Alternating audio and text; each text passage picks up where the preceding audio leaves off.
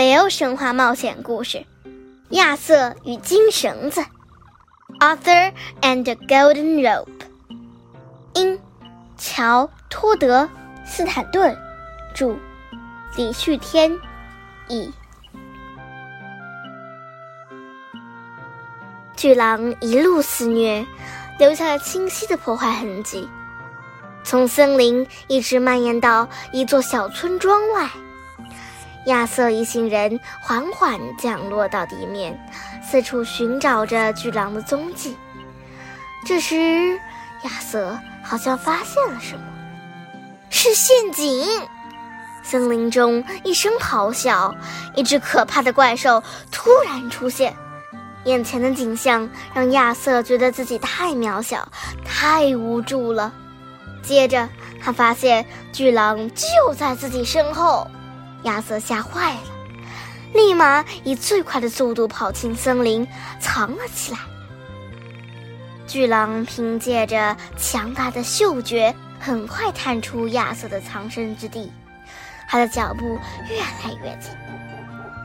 就在此时，亚瑟灵机一动，他猛地跳起来，准备击打巨狼的鼻子。但是巨狼反应迅猛，咔嚓，他竟然一口咬掉了亚瑟的一只手。没想到亚瑟却伸出了完好的手，巨狼被骗啦！他咬掉的是时间之手，还吞了下去。巨狼的身体立刻被定住。只剩一双眼睛还在困惑的眨着。亚瑟高兴极了，骄傲的看着索尔一一打败巨狼的手下，并把巨狼捆了起来。他们一起飞回了亚瑟的家乡，那个冰封的小镇。一道闪电从云层中劈下，打在小镇的中心广场上，火焰熊熊燃起。坚冰开始融化，居民们发出一阵欢呼，纷纷聚集过来听索尔讲话。亚瑟却悄悄地抱起笔记本，走向一旁的艾翠丝。日记本里写满他的冒险经历和一路上遇到的神奇生物。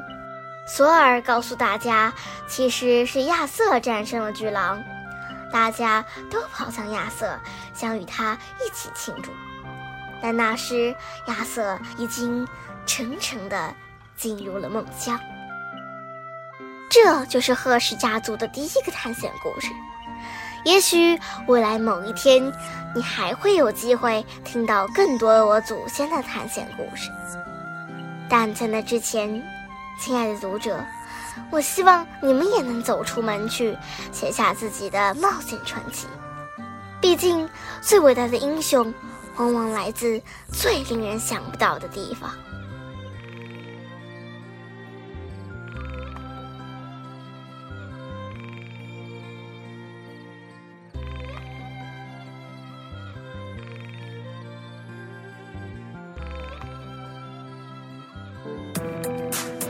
今天就讲到这里啦，家宝讲故事，下周见。